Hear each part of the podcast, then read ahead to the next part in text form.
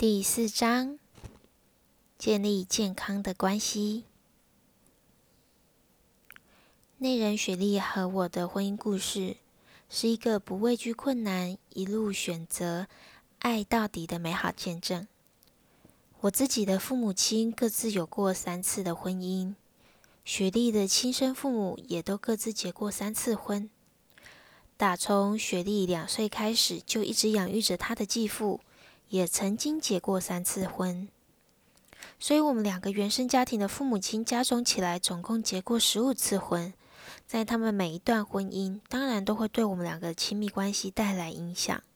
所以，当雪莉和我结婚以前，我们去去找过比尔牧师，为我们做婚前的辅导。在我们那个年代，还没有所谓的婚前辅导课程，我们的婚前辅导就只是和比尔牧师私下会面两次。一次面谈的时候，我们做了一个测验，叫做泰勒强生适性测验。第二次面谈的时候，我们只有一起看了测验的结果，但一切看起来都还蛮好的，所以我们就决定结婚了。十二年以后，雪莉和我坐在比尔的家中，一起讨论到我们伯特利教会担任副牧师的可能性。不知道怎么就这样聊起了我们的婚姻。比尔那时候搔搔他的下巴，说：“哦，这让我想到贴在你们测验结果上的那张便条纸。”“啊？什么便条纸？”我这样问他。比尔他充满期待的看着我，对我说：“就是你们在婚前辅导时曾经做过那个测验啊，还记得贴在那份测验上结果的那张便条纸吗？”雪莉和我都没有印象。嗯，不记得诶。比尔说：“嗯，我从来没有跟你们提过那张便条纸吗？”他觉他看得很困惑的样子，这样看着我们。雪莉和我的身体都不自觉的往前靠近一点。我们很好奇这张便条纸到底是什么。这张便条纸上面写的内容是不是能够回答多年以来在我们婚姻当中打转的这么多问题？比尔的妻子贝尼不可置信地问比尔说：“你那时候没有告诉他们吗？”雪莉和我一直在问：“告诉我们什么啊？”比尔说：“诶，真奇怪，我以为我有跟你们说过，之前有十年的时间，我都会给即将结婚的情侣做那份测验，然后把他们填完的测验送回去给一个心理学家。”他用电脑程式跑完测试结果之后，会把测验的结果寄给我。我收到你们的测验结果时，上面贴着一张便条纸，那是我十年以来第一次在寄回的报告上看到他有注记的便条纸。那个心理学家说，这份测验会显示出两个人在各方面的适配程度的落点，再从这个落点来分布两个人未来是不是有可能能够有成功的婚姻。呃，结果显示你们两个人完全没有任何的交集。你们测验的结果是两条平行线。根据那个测验的结果，你们完全合没有办法结婚，不合适的。哦，我觉得我的眼珠都快要掉出来了。比尔无视于我们两个人惊讶的反应，继续就说：“根据那个心理学家的说法。”因为你们两个人在个性上的差异，还有你们双方父母的十五次婚姻，你们婚姻成功的几率趋近于零。因为这样，他的便条纸上面写着要尽你一切的所能，阻止这两个人共处在屋檐下。哦，这根本就是有一个小型炸弹的一个威力。我们两个人瞠目结舌地看着彼此，一边消化下面两个事实。就是某一个心理学家警告我们不要结婚，但是比尔当时没有告诉我们。好啦，现在回头一看，这实在太有趣了。最后我对比尔说：“嗯，比尔，这就解释了为什么我们婚姻的前十年就像是人间炼狱。是的，我们在婚姻当中的第一个十二年充满了许多挣扎，因为我们个性的回忆在。”关系上都曾经有过残缺和破碎的过去，再加上各自面对恐惧时的自然反应，雪莉和我一路上都遇到了许多严峻的考验。有很多次，我们大可因为受够了在关系上不断的失败而决定放弃，但是我们选择去拥抱彼此与众不同之处。我们在那些经验当中学到，当两个人都拒绝放弃彼此的时候，对彼此无条件的爱和接纳就可以产生出极大的力量。比尔的内心深处一定知道，不要让当时的我们看到那张便条纸。事隔多年，现在的我可以告诉你，雪莉和我共同创造出来的婚姻关系实在非常的美好。我也非常的希望那个心理学家可以看看我们。我们之间的连结越来越深，越来越能够享受这样的一个彼此共度的生活。我们的婚姻在各方面都是一个奇迹。我比任何我所认识和经历种种婚姻困难的人都更有盼望。这一切都归功于雪莉和我共同走过这个路程。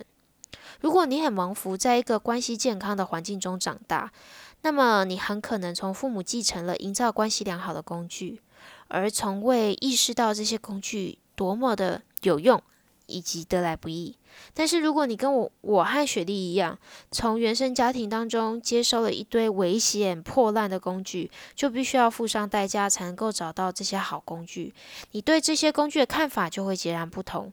要找到在婚姻当中可以用来建造健康连结的智慧和工具，就会发现预防小儿麻痹的沙宾疫苗那样子啊，得来不易。就如同前几章所提到的，从软弱变为刚强，从控制人到自我控制，将目标从保持距离变成连接彼此，从恐惧转变为爱，学习逆转胜，这些的情势不亚于进行一场关系上的革命。我们十分的信任，非常的相信每一个人都能够有这些革命性的翻转，在。他们的生命当中建立或修复健康的亲密关系，即便是多年多年以来都失去这样的连接，这些伤心痛苦的配偶，他们也能够做得到的。那健康的关系就是诚然，是人类能够拥有最珍贵、最有意义，也是最能够令人满足的体验。到底需要哪一些条件才能建立一段健康的关系呢？如果你不清楚，就没有办法评估自己在关系当中所做的事是否有助于建立和强化彼此的连接。关系的营造就像盖房子一样啊，架构要建立在一个特定的元素之上，不然关系就会变得不安全，并且脆弱的不堪一击。就和盖房子步骤一样，关系的建造就要从这个根基开始打地基。健康的关系的打地基是在于双方都同意无条件的要爱和接纳对方。无条件接纳人的态度是一种，你不是我，我也不是你，所以在这段关系当中，你有权利做你自己，我也有权利做我自己。这并不表示你得无条件追，要接受对方的所有行为，但是这样的态度就可以表达你们不会彼此控制。不接受对方负面的行为，但是却不试图控制对方，看起来像是这种感觉。你想象一下，我的儿子在后院玩耍的时候，不小心踩到狗大便。我不想要他穿鞋子进来弄脏我的地毯，所以在他进门之前，我站在后门堵他。我说：“儿子，只要你把鞋子上的狗大便清干净了，你随时可以进屋里来。还是说你要脱鞋进来？还是你要去把鞋子洗干净再穿进来？都可以。”我儿子可能会说：“哦，我很累，我想要进去休息一下。”但是我会告诉他：“儿子，我很爱你，你可以慢慢来，没有关系。”我的语调会很冷静，说的时候脸上可能还带着微笑。但是我不希望家里有狗大便。但是这并不表示我不想要我儿子回家啊。我把他和他脚上的狗大便分开看。我可以爱他，但是仍然要要求他在进房子里面。进房子以前，先把鞋子清干净。他也许会强行进入我的房子，但是我可以向你保证，人们无法强行进入我的家，也没有办法逼我相信他们，对他们敞开，或硬是要闯入我的亲密关系当中。我是一个唯一能够允许他人进入我家中的人。这么做所控制的不是别人，而是我自己。能够明白吗？无条件的爱所说的是，不论你做什么，我都会继续追求与你之间的连结。彼此不同很容易引发关系中的焦虑，心中的恐惧会试探我们远远的来逃离对方。但是如果我们定义的用意志力无条件的去爱对方，即便心中会觉得害怕，也会努力的要靠近彼此。我们会尽一切所能的保护两个人之间的连结。有的时候会为了要保护连结，你必须愿意在某一些事情上面表达与对方不同的意见。我和一个多年的好好朋友，对于某一个道德的议题持有不同的看法，而且是十分不同哦。两个人的关系曾经几度啊，濒此濒临破裂。然后我们决定将关系摆在首位的时候，即便见解不同，我们还是维持两个人的和睦。至今，我们对这个议题的意见还是一样，完全不同，但是却没有因为彼此在看法上的差异，造成两个人在关系当中有了隔阂。有条件的爱。与接纳意味着，在某一些情况之下，我们会从对方的关系当中抽离，但是我们与恐惧彼此相待的那一刻起，便会受到向对方回收回来的爱，或断开与对方连结的试探。而断开连接，除了会带来焦虑感，还会带来更多的恐惧，因此双方会急速的拉开与对方之间的距离。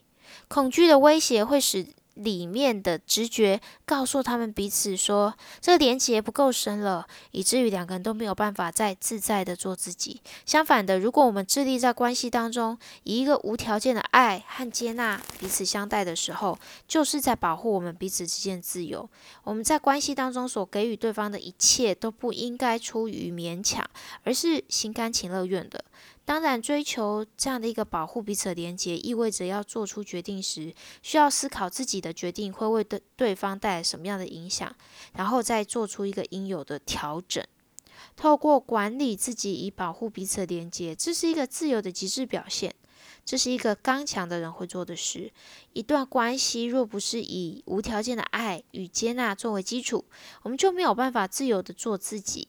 只有当我们在关系中不再选择保持距离或中断连接的时候，才能够创造出彼此可以自由自在做自己的安全环境。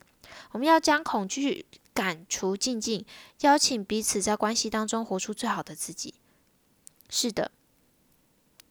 对于一个你曾经视为威胁的对象，要爱他到底，这着实令人感到软弱和害怕，因为你没有办法确定下一步他要做出什么事啊。你能够确定的只有自己会做出什么样的选择，而你总是会选择连结。下一个部分我们要讲到建建立健康关系的七根柱子，敬请期待喽。